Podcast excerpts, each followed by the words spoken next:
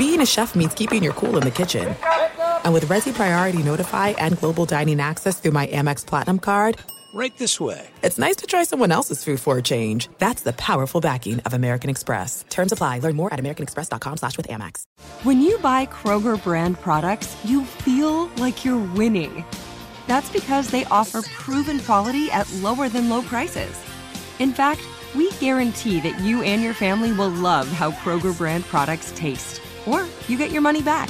So next time you're shopping for the family, look for delicious Kroger brand products, because they'll make you all feel like you're winning. Shop now, in-store, or online. Kroger, fresh for everyone. A rested child is a happy child. Sleep Tight Stories is a weekly podcast that brings comfort and joy to families worldwide with calming bedtime stories. The stories are relevant to children and spark wonder without overstimulation, so they can fall asleep and stay asleep. Listen to Sleep Tight Stories on the iHeartRadio app, Apple Podcasts, or wherever you get your podcasts.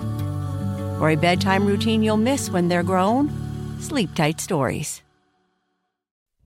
This is Sharp Money with Patrick Meagher and Amal Shah on VSIN, the Sports Betting Network. Sharp Money, VSIN, the Sports Betting Network. New week as we say hi. I'm Patrick Meagher, live from Los Angeles. The Dangerous Duo, they're back together there at the South Point. Amal Shah, of course, Dustin Swedelson, as we say hi to the boys. So big news for us here on VSIN this week. We've got our NFL betting guide dropping on Thursday, so early, the 29th, which is awesome this year. Every show once an hour is going to do something related to the guide. We're going to have some fun with it today. Amal Shah is going to tackle the Jacksonville Jaguars. I'm going to tackle the Detroit Lions, and Wes Reynolds is going to join us in studio coming up in about 59 minutes to talk about the AFC South. So looking forward to that as we say hi on a brand new week. What's up, boys? Amal Shah, how are we feeling? Welcome back. Feeling good. Thank you, sir. And I'll tell you what, I'm so glad this guide's dropping early. You mentioned it last week. You know, if you're going on vacation, you got an opportunity to read this. I'll tell you right now, it beats the hell out of reading the American Airlines magazine. So this will give you something to get prepared for, and you don't want to be inundated in the last couple of weeks when you've got some opportunities. Maybe select some teams that you want to bet on much sooner than rather than later. Well, speaking of which, you were able to travel, which is good for you. Boys, it's crunch time. My passport is still sitting with Benjamin Franklin in Philadelphia. So I have no clue. As soon as they ship it, I should be okay, but we're still just waiting for the shipments. Hoping to head to Paris on the 13th of July. We'll keep our fingers crossed. What, big guy, what's cracking? Oh, sorry. Go ahead, Amal. No, real quick, alternate option. What about booking an appointment in Los Angeles for an in-person passport, generally a 4 to 5 day thing? And just a little trick I would tell you is book a fully refundable flight for about like July 7th and tell them you've got to leave on that date. And that's why you need the passport. We got the fully refundable flight, so I hadn't looked into doing a quick, expeditious one here in Los Angeles. I do appreciate the tip. Big guy, what's cracking? So we're down to the wire here. You may or may not be going to Europe is what I'm hearing here.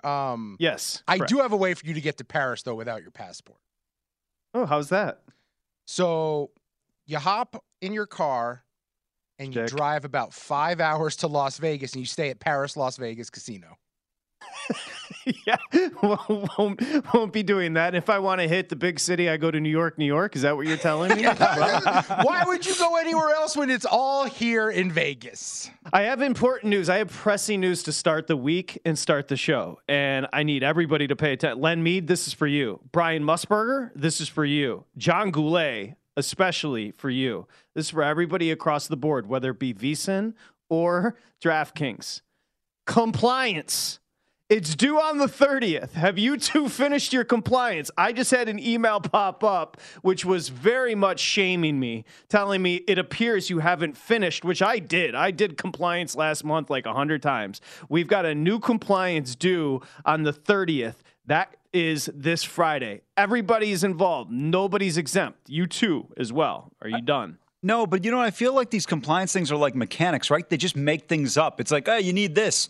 I don't know. I'm not a car guy. I mean, like, I feel like we've done 20 of these compliance things within 12 months. I'm completely complicit. I've complied. I'm complicit. I'm everything compliance. Go ahead Dustin and don't Swedelson. Do them. Both of you go ahead, don't do them. It'll be Sharp Money with host Dustin Swedelson. I'm not saying that. All I'm saying is it feels like it's completely repetitive. I will tell you one thing. It's every year. It feels like it's a lot more frequent than 12 months. I will tell you one thing. The money laundering one, nailed without even reading it. Got a 9 out of 10 on that one easily.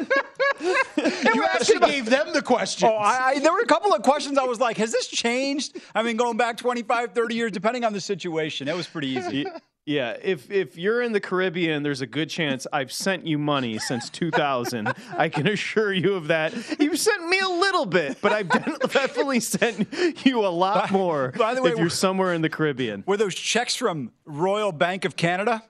Yeah, there was when I lived in the East Village in New York. There was a a wire. What are those called? Western Union, MoneyGram? Yeah, Western Union, right across the street from my apartment, and we were on a first name basis. Me and the dude that ran it, he would clown me every time I came in. He's like, "You had a good week, had a bad." Mostly, he would say, "You had a bad week." Anyway, that was fun. Okay, so that's that compliance. What else did I want to say as we get started here?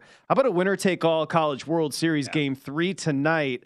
LSU is a short favorite, minus 125 over Florida. Florida dismantled LSU yesterday. Amal, I think you're on top of this more than Dustin and I. A 24-4 win for Florida. LSU on Saturday, a 4-3 win in 10. So we've got a winner-take-all game 3 coming up tonight. Yeah, I thought the Angels were playing against LSU there with that 24 spot against the Tigers. But great opportunity now for the Gators to win the national title. Both teams really good in terms of what they've been able to accomplish. But the SEC, you win basically the SEC, you're winning the national title, and a great shot here for Florida. This should be an interesting one. I expect this game to be tight, competitive. You got embarrassed if you're LSU in the last game. They had actually a 3-1 lead in this game going to the top of the third, and then all of a sudden the wheels fell off on that one. So give Florida credit forcing a final game tonight. Are you involved in any way in the College World Series, big guy? Sorry, go ahead. No, I did flip it on the other day, yesterday and Saturday, and it looked like a good time. It's just one of those things where. I don't know about you guys, I have a lot of trouble adding more sports to care about in my brain, and I actually care about less than I did like 15, 20 years ago. So I want to care about college baseball, just like I want to care more about hockey and a bunch of other sports. But for some reason, I wait too late in the game to get into them. And like now it's like, you don't really know what's happening. I don't want to bet on something I don't understand, like either team or their situation. So I don't know. It looks like a fun time. I do have FOMO watching it, but I'm not involved in any way. Amal, you were going to say something? Yeah, no. Look, outside of the game where the Gators scored the 24 runs, this postseason has played towards unders. We've talked about it with John Bowman. You saw a precipitous line move in that game, second game between Wake Forest and LSU, going from 11 down to as low as 7.5 or 8. Game still stayed under the total at 7.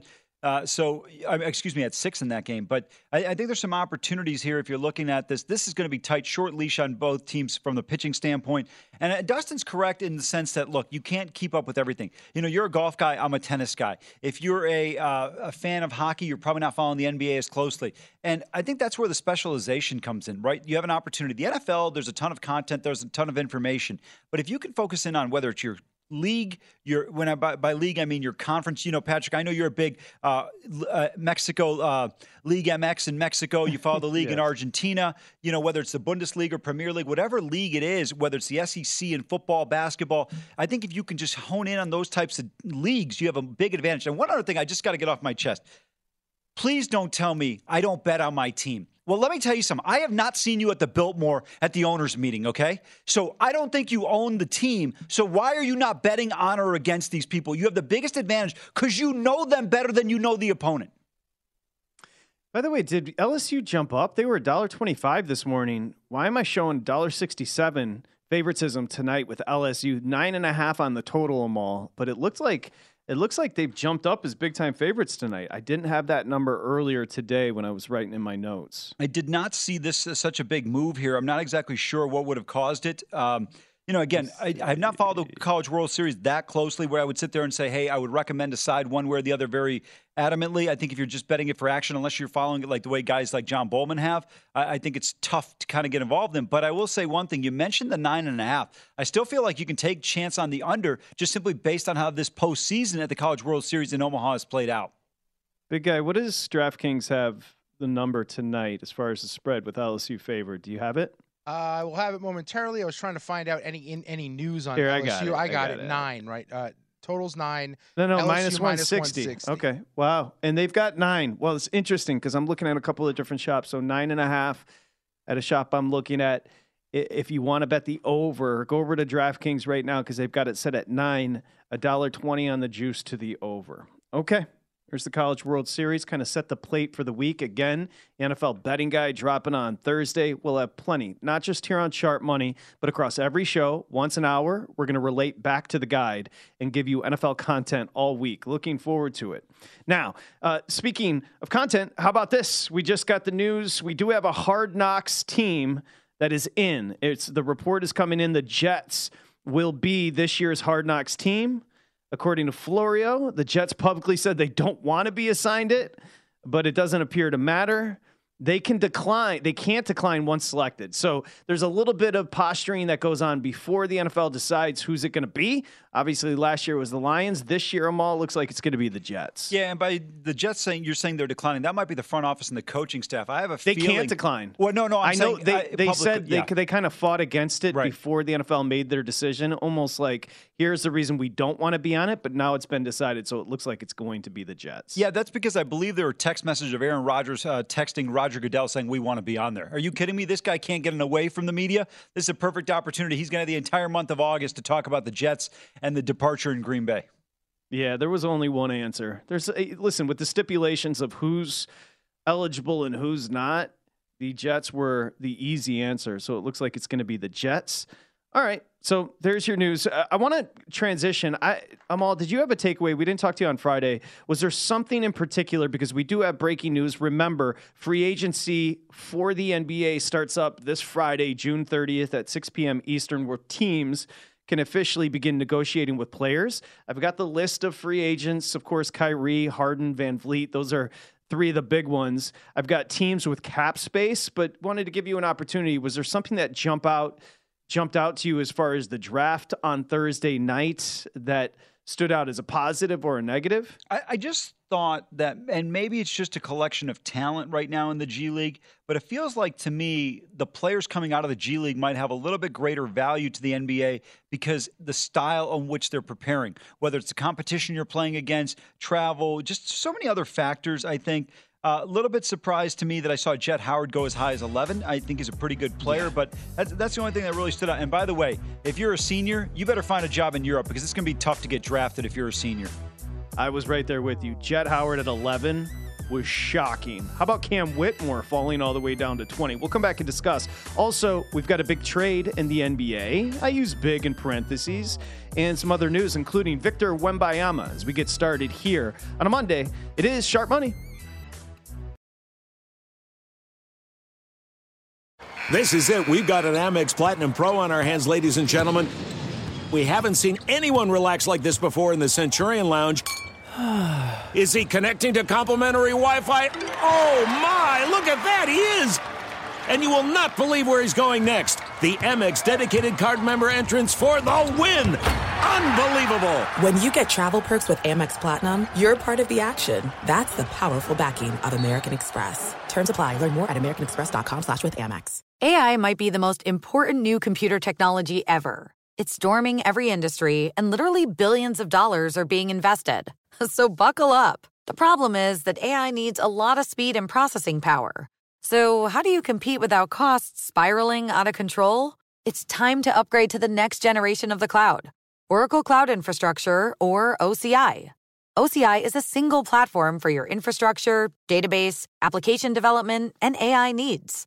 OCI has 4 to 8 times the bandwidth of other clouds, offers one consistent price instead of variable regional pricing, and of course, nobody does data better than Oracle. So now you can train your AI models at twice the speed and less than half the cost of other clouds. If you want to do more and spend less like Uber, 8x8, and Databricks Mosaic, take a free test drive of OCI at oracle.com/strategic. That's oracle.com/strategic. Oracle.com/strategic. If you love sports and true crime, then there's a new podcast from executive producer Dan Patrick and hosted by me, Jay Harris, that you won't want to miss. Playing Dirty: Sports Scandals. Each week, I'm squeezing the juiciest details from some of the biggest sports scandals ever. I'm talking Marcus Dixon, Olympic gymnastics, Cain Velasquez, salacious Super Bowl-level scandals. Join me on the dark side of sports by listening to Playing Dirty Sports Scandals on the iHeartRadio app, Apple Podcasts, or wherever you get your podcasts. This is Sharp Money with Patrick Meagher and Amal Shah on VSIN, the Sports Betting Network. Sharp Money, VSIN, the Sports Betting Network. Wes Reynolds in 45, our buddy Aaron Halterman, RacingDudes.com in the final hour as we welcome you back. Amal Shah, Dustin Swedelson, I'm Patrick Meagher. Of course, busy week. We've got our guide, the NFL betting guide, dropping on Thursday. So we've got content NFL once an hour, every hour throughout the whole week, not just here on Sharp Money, every show. So looking forward to that. As we do, before we transition into the NFL, let's talk a little NBA. I mentioned them all. We've got June 30th, so coming up this Friday, free agency officially opens up. A couple things here. One, we've got a trade today. John Collins. I don't know what you guys think of Collins. He's just 25 years old. Now, the contract isn't great, but he's been traded to Utah. And I love this play for Utah because Collins, he can play power forward, he can play center, but that front court, all of a sudden, if you want to go big, play Markkanen at the small, and you play Collins at the big, and then you go Walker Kessler at center. So you go power forward, center with Kessler, and then small forward with Markkanen. You can do a lot with that size, and I think he's a really good player. Rudy Gay, 6.4, he opted in. So, again, this was a cost cut for the Hawks. They come under that luxury. 6.4 owed to Rudy Gay in a future second rounder, but it is official. It looks like John Collins is on his way, 25-year-old forward/center to the Utah Jazz. I like the move. John Collins didn't shoot the ball particularly well from the three-point line last year, just 29%, but for his career, 35.6, very impressive for a power forward. The one area I'd like to see him improve a little bit is in terms of rebounds. He only averages 8 rebounds. I feel like he's a guy who could be a double-digit rebounder consistently, but career average of 15 points per game. This is a good addition. You mentioned the contract, but again, Utah, I think when you look at it, they've got to get towards the bottom of the floor on that cap. So I'm not surprised sometimes when you see some of these moves, but overall, I think he's a very solid player. Yeah, he's owed 3 years, $78 million.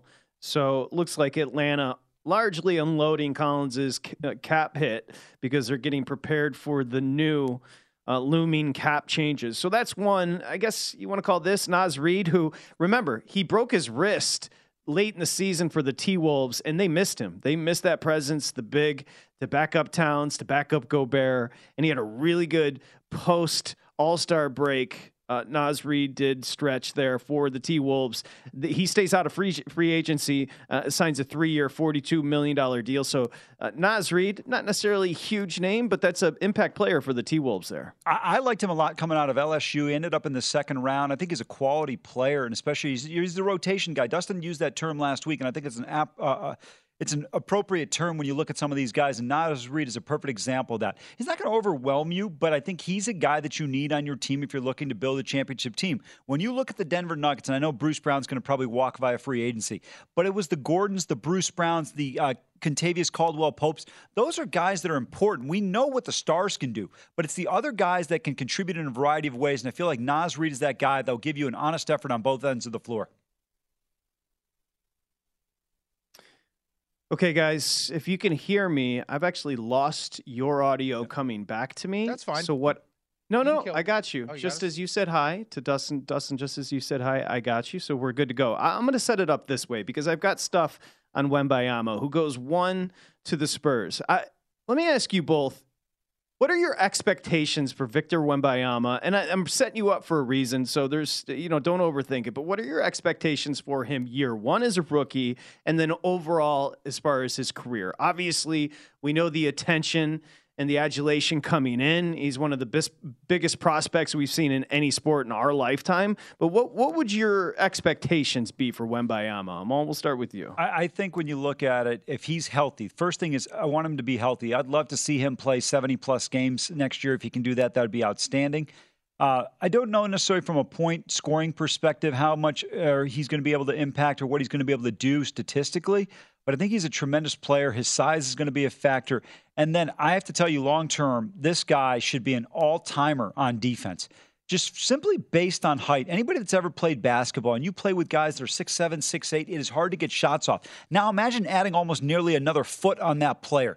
Think about the level of difficulty in terms of getting shots, shot alterations, or just negating potential shots because of his length.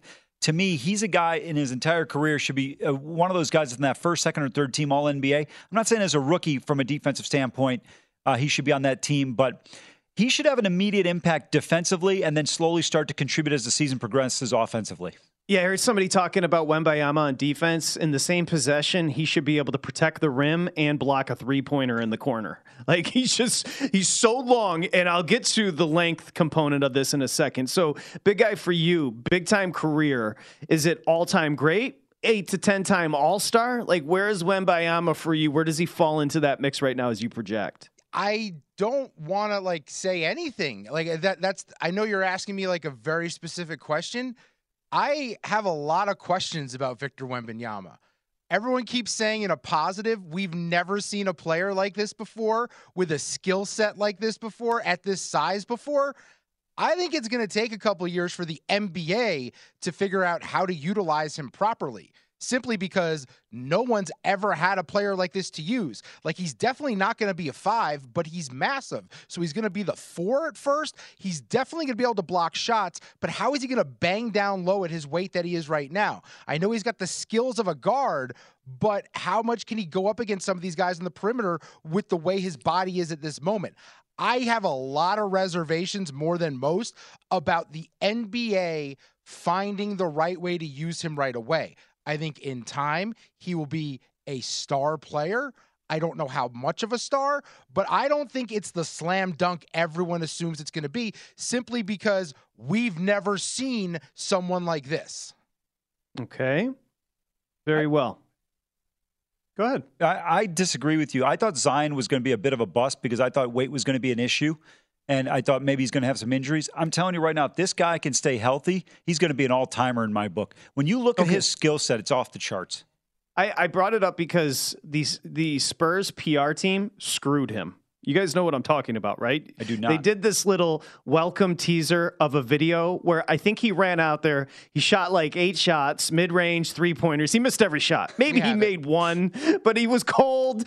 We're running the film. And now, of course, social media, which is a cesspool, takes this video and runs with it. And listen, it wasn't great. I mean, he's missing every shot. In a situation like that, you're probably worried about your form because they're just using the video, you know, the shot of him in a Spurs jersey. They're using that. It's just so funny when he dunks the ball. He hardly has to jump. So I bring it up because of a couple of reasons. One, you also then saw the picture. He went out to dinner with Sean Elliott. It was Manu Ginobili. It was Robinson. And it was the Admiral. So David Robinson. Did you guys see? He made him look like tots. Manu Ginobili, 6'6". He looked like an infant next to Wemby. David Robinson's supposed to, he's probably 6'11", Amal. He's listed 7'1" at his time. You know, Duncan was probably listed 6'11". They all looked like tots next to Wemby. His size, we've talked about freakish, and I'm not using that in a negative connotation. He is a mammoth human being. I would agree with you. That photo with Timmy and those guys, I've never seen Tim Duncan look small next to somebody. I mean, it's really unbelievable. Dude, he looked diminutive. Now, again, sometimes with pictures, you have to worry about angles. But I don't know if there's an angle that could clean that up. I went straight to David Robinson and Manu Ginobili, because Ginobili, if he just walked into the South Point studio right now, he'd be the tallest person ever walked in there. He's 6'6". He literally looks like a tot next to Wemby. You're absolutely right about that, and it's going to be interesting to see. But, you know, you saw that dunk on the highlight reel there, the Spurs video clip there. I think he's going to have such an opportunity. It's not only is he tall, But you see the length in terms of arms, he's going to be able to get rebounds. I am not as concerned about his physicality or lack thereof because today's NBA in 2023 and 2024 is way different than the 1980s and the 90s where guys could just get away with absolutely just – it was like the prison yard out there. And in this case now, it's a different dynamic. I don't think you'll see him get pushed around as much as people see it. Remember, the Slim Reapers had one of the great careers of all time in Kevin Durant, and that guy is a $180 soaking wet. So I dug up his numbers. He played for the Metropolitan 92s in France. So Koulibaly, who, by the way, went high to the Wizards, Amal, as you saw. Now, here's what people are freaking out about, the three-point shot. You know, he made just 27.5% from three in France, but the stroke is perfect. Like, he only 47% from the field, to be fair, for such a big. That's not great, but he's a child. And the stroke is, it's just a brilliant stroke. So you would expect him to get better as a shooter, that percentage to go up. But 27.5%, does that concern you at all in France? It doesn't, because there's a couple of factors involved. Number one, he's the focal point of that team. So is he being guarded and covered a lot closer? Also, there's not as much spacing in the European League as there is in the United States. So I think it'll provide him an opportunity to be able to shoot the ball a little bit more comfortably. And again, we've seen guys, look, Jason Kidd became one of the most made three. He had career highs in terms of, or career makes, one of the all-time leaders in NBA history in three-point shots. And to me, Patrick, I think he can get better with his form over time. And here's one advantage. At 7'5", you don't have to be Steph Curry and live on the perimeter.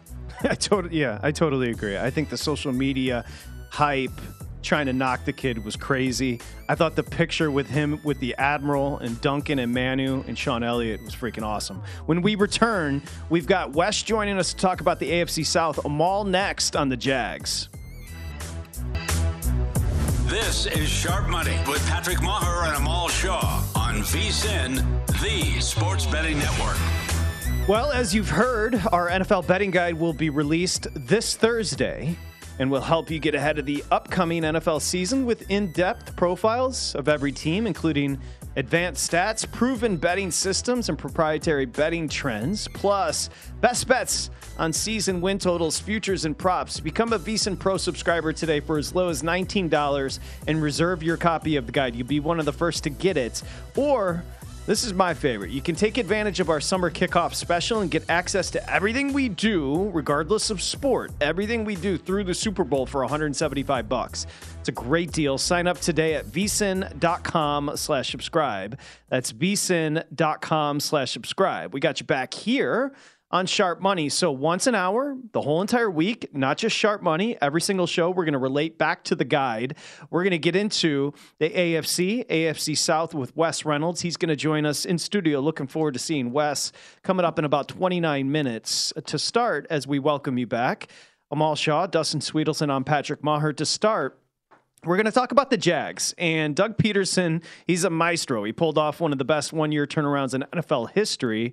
Remember, Jacksonville started 3-7 and then went on to win 6 of their last 7 games to win their division. Amal Shah, you're going to take it a step further. We're not talking division here. We're talking the AFC, and you do like the Jags to win their conference. Well, I think they've got a great shot. You know, on the surface, you'd look at them potentially, Patrick, as maybe the 5th, 6th, or even 7th option in the AFC very quickly. Kansas City, the Chargers in the AFC North, Cincinnati, Buffalo in the AFC East. You look at the fact that Baltimore, not Buffalo, and then Buffalo, Miami, and even the Jets you can throw into that mix. But when you think about the division that they're in my opinion, arguably the weakest division in the National Football League with some of the other teams there, with the Tennessee Titans, with the Houston Texans, this is an opportunity in a division where you're looking at teams that have potentially a first or second year quarterback under center throughout the course of the season at various times. Houston drafted C.J. Stroud. It could be him or Davis Mills. You look at the Indianapolis Colts with Anthony Richardson. And then, of course, Tennessee does have Tannehill. But again, he has not been healthy throughout the course of the seasons, Patrick. So I think that gives them an opportunity to potentially look at going 6-0 in a division that's very weak. I think they've got a great opportunity. It would be a disappointment if you're Doug Peterson's team and you go 4-2 in a division where you're looking at potentially Trevor Lawrence being the most experienced starter. Okay, well, let's start off by setting up these numbers here. The AFC, Amal, you mentioned in conference, so no surprise, the Chiefs are your favorite at plus 330. So let's see where the Jags fall in line. Looks like they're your sixth betting favorite. The Bills, no surprise, 5-1 to win the AFC. The Bengals are 5.5 to 1. The Ravens, 11 to 1. You've got the Jets, 11 to 1. My goodness. That is crazy. You know, that, by the way, that number is going to shrink. Something to look forward to. Now that we've just heard the Jets are going to be on Hard Knocks, there's going to be so much hype around them. That number is going to shrink down just a little bit, just to get that out there. Also, Amal, the Dolphins are tied with the Jets at 11 to 1. So you've got Baltimore, the Jets, and the Dolphins all tied at 11 to 1. And there's your Jags to win their conference at 12 to 1. It's interesting, you know, as far as the division, they're a minus 165 favorite at DraftKings. You do like them in division. I do. I think they've got a great opportunity to win this division. You know, we saw the confidence that this team got from last year's come from behind win against the LA Chargers. They go into Kansas City, lose that game 27-20. I think they're going to be right there. You're going to see another level of improvement with Trevor Lawrence. You've got Travis Etienne back healthy. And remember, you're going to get Calvin Ridley, who was suspended by the NFL for gambling. He was with the Atlanta Falcons. He comes over. He's had 3 seasons of 800 yards or better. I like this team in terms of what they have on the perimeter. I think they're going to be extremely dangerous. You factor that in with Zay Jones is your third receiver, Christian Kirk right there. You know, I think Ridley and Kirk are interchangeable as to who the one is. And then they bring over Evan Engram. And I don't know, Dustin, what your thoughts are on Evan Engram, but he's going to be more of a pass receiving tight end here. And so I think that'll be a benefit along with adding Brandon Sheriff on the offensive line.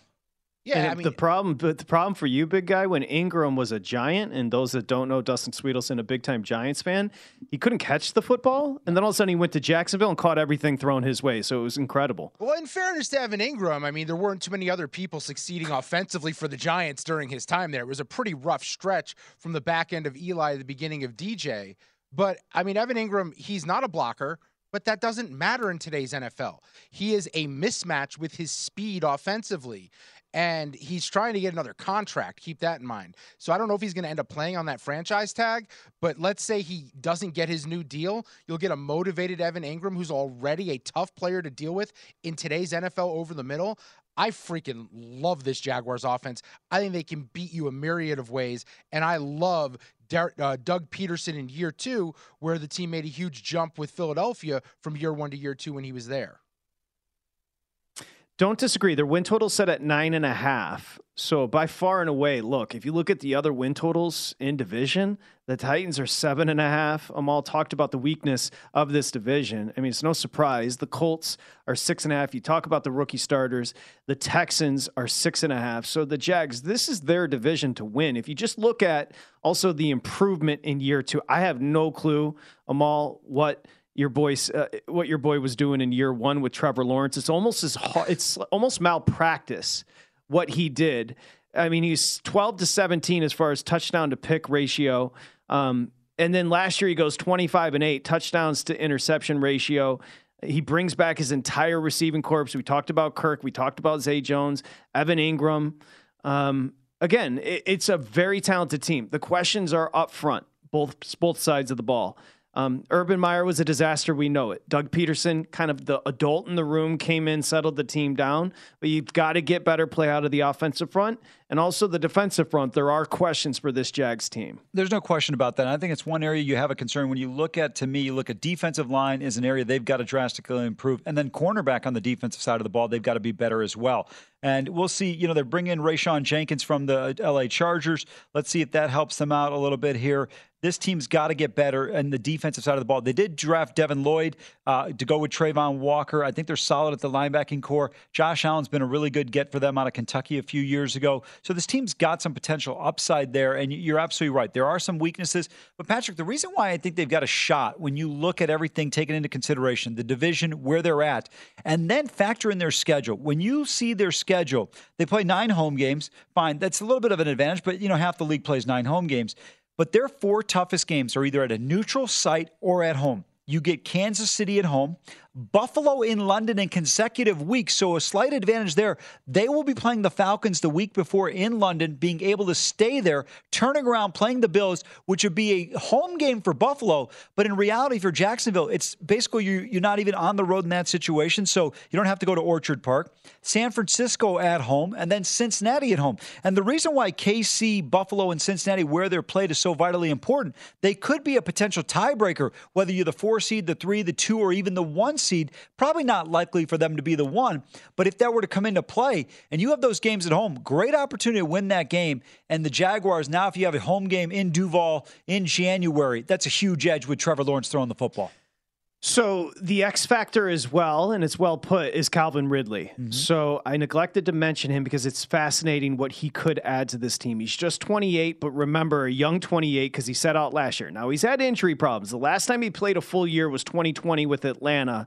He had 90 catches for 1374, a 15.3 average. He was awesome. He had 9 touchdowns as well for Atlanta in 2020. He was banged up in 21, and then he started betting. He called it an effed up period in his life. It was a dark moment. I made a stupid mistake. He's talking about the betting. Remember, he was suspended for all of last year. Calvin Ridley, he returns to the Jags. I love this spot for him. He's the type of dude, if you know his personality at all, he's going to relish the comeback.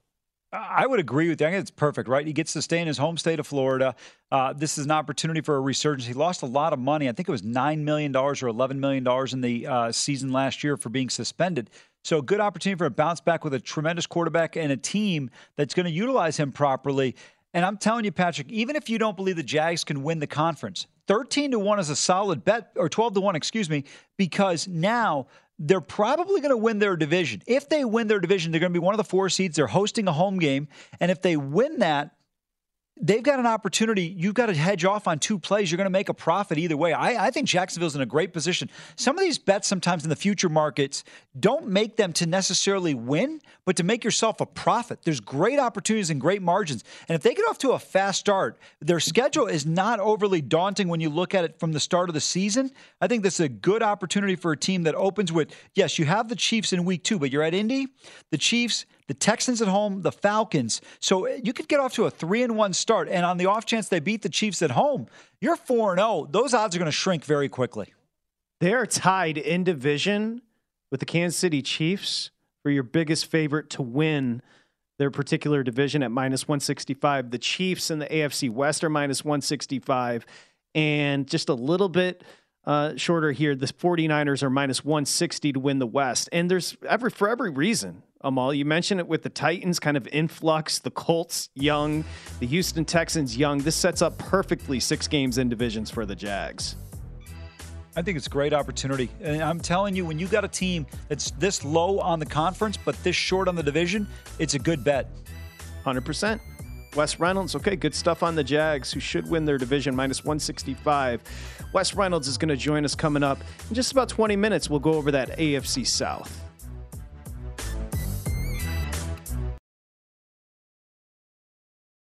This is it. We've got an Amex Platinum Pro on our hands, ladies and gentlemen. We haven't seen anyone relax like this before in the Centurion Lounge. Is he connecting to complimentary Wi-Fi? Oh, my. Look at that. He is. And you will not believe where he's going next. The Amex dedicated card member entrance for the win. Unbelievable. When you get travel perks with Amex Platinum, you're part of the action. That's the powerful backing of American Express. Terms apply. Learn more at americanexpress.com/withAmex. If you love sports and true crime, then there's a new podcast from executive producer Dan Patrick and hosted by me, Jay Harris, that you won't want to miss. Playing Dirty: Sports Scandals. Each week, I'm squeezing the juiciest details from some of the biggest sports scandals ever. I'm talking Marcus Dixon, Olympic gymnastics, Cain Velasquez, salacious Super Bowl-level scandals. Join me on the dark side of sports by listening to Playing Dirty Sports Scandals on the iHeartRadio app, Apple Podcasts, or wherever you get your podcasts. When your child fights sleep, it can feel like a battle you'll never win. Imagine a bedtime routine you all look forward to, where you cuddle in and let the stress of the day melt away. Welcome to Sleep Tight Stories, a calming weekly podcast that brings bedtime stories cuddles and comfort to families worldwide. The stories are quirky, relatable, and spark wonder without overstimulation, so listeners can fall asleep and stay asleep. Each episode is narrated by me, Cheryl McLeod, a second-grade teacher, and written by my husband, Clark, an eternal second grader at heart. Tune in tonight and bond over a story before drifting off to sleep. Make bedtime the sweetest part of your day. Sleep Tight Stories. Listen to Sleep Tight Stories on the iHeartRadio app, Apple Podcasts, or wherever you get your podcasts.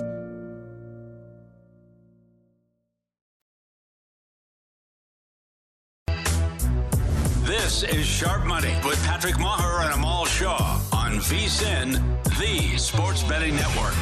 Okay, it's DraftKings. It's VSIN. It's $5 to get $150 in bonuses instantly. This is very simple. You download the DraftKings app, and when you do, you're going to be asked for a promo code. If you enter VSIN, V-S-I-N, you get $150 in bonuses instantly when you bet $5. It's that simple. Head over to DraftKings, download the app, use the promo code VSIN. Okay, we got you back here on Sharp Money. It's good to have the crew back. Amal Shah, Dustin Swedelson, I'm Patrick Meagher. Got a big week of shows. Remember, we've got the guy dropping on Thursdays. Matter of fact, Wes Reynolds is stopping by the studio in about 14 minutes. He's going to go over the AFC South. Looking forward to seeing Wes coming up here in a bit. Once an hour, we give you something from the guide across every show here on VSiN all week. So this is awesome for the summer. Looking forward to that. Okay. A couple of things. I do think before we get to Wes, let's just do a little intermediary here with some baseball, because I think, correct me if I'm wrong, boys, if we've got the Sharp Money power rankings across Major League Baseball, we've got a new number one. The past 2 weeks, the Rays have cooled off a bit. They've lost 5 of 8. They just split a home series with the freaking Royals, which is wild. Remember, Jeffrey Springs is out for the year. There's another pitcher they've lost for the year. Was I can't come up with his name right now. It doesn't matter. We'll just say this. The Rays have cooled Rasmussen. Off. Drew Rasmussen. That's correct. Thank you, big guy. Appreciate it. The Braves, conversely, they've jumped up to that number one spot. They're tied with the Rays in the loss column at 27 losses. The Rays have 3 more wins, but that just comes down to games played. The Braves have won 17 of 20. They're 10-1 in their last 11, and they did it against 2 red hot teams on the road. The Phillies were hot. They went in, took 2 of 3. The Reds were hot. They went in, took 2 of 3. In fact, I think the Phillies may have been just 2 games. So 4 of 5 with the Phillies and Reds for the Braves. They've just been awesome. Again, they're still going to get Max Fried and Kyle Wright back to help out that rotation. If you look at their numbers, and Amal highlighted the Braves a little bit last week. If you look at their numbers, I mean, they're ridiculous. Their power numbers are crazy. They have 15 more home runs than anybody in baseball. They're slugging. They're best in slugging. It's off the charts. Their OPS, so as far as power and getting on base, is number one in baseball. They're catching up to the Rangers in average. The Rangers as a team, 272. The Braves, 271. They're 8th in stolen bases, so they do everything on the base pass. Now, the pitching is, you know, still upper third as far as a tier, but I mentioned they're going to get Fried. They're going to get Kyle Wright back. This team's been awesome. Other notes from the weekend, Baltimore just 5-5 over their last 10. They're 4.5 back. The Dodgers and Yankees kind of struggling a little bit. And I wrote this down, boys. Amal, I'll let you run with anything you've got from the weekend in Major League Baseball. The Padres are toast. The Padres stink. The Padres just returned home after the series in San Francisco. We were joking about this, big guy on the phone a little bit earlier. They just lost 2 of 3 to the Nats at Petco. A team in the Padres that everybody had representing the NL in the World Series. That team is a freaking disaster. Their last 4 games summarize who the Padres are. They scored 23 runs on Thursday and Friday against the Giants and against the Nationals. And then they managed to score 3 runs over the next 2 days against the Nationals in San Diego at Petco Park. And I think you're absolutely right. The season looks like it's just absolutely done for them. I think they're in trouble. Just quickly want to go back to the Braves.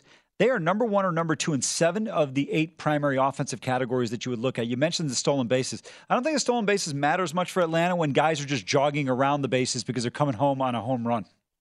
They're .360 to win the World Series. They're +170 to win the NL, that being the Braves. Olson's got, I know we're going to hear some Mets sound, and the big guy's got a Mets rant to go on here, but let's take a look at the home runs. Like, Olson's got 26. Does Alonzo have 26 as well? Shohei's got about the same number, I believe, somewhere in there. So no, Alonzo missed like 8 games with that wrist injury, so he's behind them. I think they both have 26, Otani and Olsen, to lead the majors. Okay. Other storylines over the weekend, I just talk about the Padres, who are a team that's been a major disappointment. I would say the team with the largest payroll in all of baseball. The fact that the Mets are so unpredictable and just bad at times, I would say that's a disappointment. And big guy, you're pissed off with something that went down last night. Yeah. Yesterday, the Mets had a golden opportunity. They were leading heading into, I believe it was the 8th inning, 6-3 over the Phillies. They would then take that series from a Philadelphia team that's been playing better of late. And Buck Showalter decided to buck things up. Did not use David Robertson. Did not use Adam Ottavino. Robertson was good to go for an inning, but Buck was saving him for the 9th, which is always a dangerous strategy when you have to get to the 9th first. Adam Ottavino was used the day before, but hadn't pitched in a game since, I believe, Wednesday. Brooks Raley was unavailable because he had pitched a couple days in a row, so he left it in the hands of some minor league pitchers on the Mets in the Mets bullpen, and they let them down. You want to hear disappointment? I've got disappointment for you. Let's play how it sounded on SNY when Gary Cohen had the final call yesterday. Uh-oh.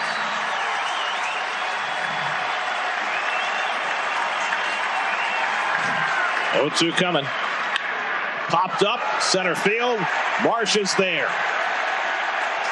And the Mets' 42nd loss of the year is their most horrific. I'm sorry, I'm laughing because Keith Hernandez, Ron Darling, and, of course, Gary Cohen is the best booth in all of baseball, probably the best booth in all of sports. I agree. And Cohen is more knowledgeable than the two former players. Like, nobody, it's not just Mets history, it's baseball history. I think he's the best to do it. I don't think there's anybody close right now across any sport. And he's a hometown broadcaster in Gary Cohen. You could just tell in his voice how disgusted he is with this team. He's obsessed with us. And that dude's seen some things with the Mets. He has seen a lot. For him to outwardly have that after, so this is what happened at the end of the game. I didn't explain it properly, but there was a chance to get out of it with a double play ball to Brett Beatty. Yep. The 23-year-old then couldn't get the ball out of his glove. And with that, the inning continued, more runs came in, and the Mets eventually lost the game 7-6 after leading 6-3 in the final couple innings. So just an absolutely brutal loss for this team. So for Gary Cohen to come out on the Mets-owned television network as the paid Mets broadcaster of their games to be that horrified by the results, it just lets you know where the season is at. To your point, though, Patrick, in that 8th inning, they had 3 walks and 2 hit-by-pitches. It's not like Philadelphia was doing anything to earn their way on. No. But you talked about a botched double play, so you're blaming Buck for the fundies, the fundamentals? No, is this what we're doing, big guy? It was using the pitchers used. There was a bases-loaded walk that made the score 6-5. There were a lot of opportunities if you had a better arm on the mound, i.e. David Robertson, who you paid a lot of money to come in and get big outs for. I think Buck looked at things from a very old school perspective. I'm going to save my best arm for the last inning. Well, it doesn't matter if you don't have a lead in that last inning. And while Robertson was the best option available that day, you can't not use him in crucial situations, especially once there were guys on base. Buck Showalter, I thought he was pulling all the right strings last year. The chemistry was great. I think it's time for a new voice in charge. I think it's time for a new pitching coach. I think it's time for a new bench coach, a new hitting coach. Get rid of everyone and light something under these guys. Like, there's no point in running this back next year. So we've reached a point where this message has gotten stale. Let's move on and get new people in the mix and see if they can find a way to get this thing rolling. Because remember, the Philadelphia Phillies got off to a horrific start last season, and they made the World Series. It's not like it's hard to get that second wild card spot. Fair. If they do bring in a new pitching coach and fire the manager, they are striking distance of the Braves in division. They're only 15 back. But I don't care about the division. Sorry. I'm not interested in just kind of clubbing you when you're down, but this is an embarrassment. They've got the biggest payroll. They're 35-42. They're 15 back in division. It's gross. I don't care. The payroll's irrelevant to me. Here's what I'm sick of. I'm sick of any time there's expectations for this franchise, they let you down. It's one thing to let us down when you know you're watching John Mayberry Jr. in the outfield, and I had to grow up watching Chico Walker in the infield and an old Carlos Baerga at the end of his career. Like, I've watched bad baseball with the Mets. It's another thing when you're supposed to be good and you continuously fail at epic proportions the way this franchise does. By the way, here's a stat that's amazing. They're 60-1 to win the division. They're 55-1 to win the World Series. Yeah, but they overperformed last year, big guy. Like, you got that was about as fun of a season. Now, they obviously the Braves, and they fell apart late, but you got about as fun of a season out of the Mets last year as you possibly could have. Remember, with the trumpets coming out of the bullpen, like, the whole thing was sitting right there for you. And then they melted down in the end. And they did the trumpets and all the shtick and all this, we're here and it's ours. And they blew it to who? The Atlanta Braves, the franchise that ruined my childhood in the 90s. The Braves will always be better than the Mets. They will always do things the right way. And the Mets will always let me down. Anyway, would you both agree the Padres and Mets, the two biggest disappointments, or would you put the Cards in there this year? No. Got to throw them in there, right? Those two? Okay. We'll switch back to the football, AFC South. Discover a new educational and interactive podcast, Stories for Kids by Lingo Kids. Our episodes are packed with fun activities. Right, Elliot? Oh, yes! We went shape hunting around the block, and we found spheres and cubes on the street. That was great fun. Join Stories for Kids, the Lingo Kids podcast, inspiring you to learn while having fun. Listen to Stories for Kids on the iHeartRadio app, Apple Podcasts, or wherever you get your podcasts.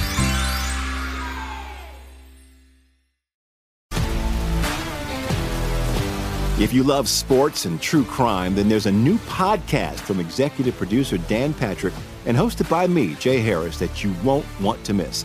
Playing Dirty: Sports Scandals. Each week, I'm squeezing the juiciest details from some of the biggest sports scandals ever. I'm talking Marcus Dixon, Olympic gymnastics, Cain Velasquez, salacious Super Bowl-level scandals. Join me on the dark side of sports by listening to Playing Dirty Sports Scandals on the iHeartRadio app, Apple Podcasts, or wherever you get your podcasts. I'm Hannah Storm, and my new podcast, NBA DNA with Hannah Storm, chronicles my 6 decades in professional basketball, from growing up in the sport to becoming one of sports TV's first female broadcasters. Join me as I dig deep into the game's history, unearth some wild stories, and talk to my friends from the world of basketball, from Dr. J to Charles Barkley. It's been a wild ride, and now I get to take you with me. Listen to NBA DNA with Hannah Storm on the iHeartRadio app, Apple Podcasts, or wherever you get your podcasts.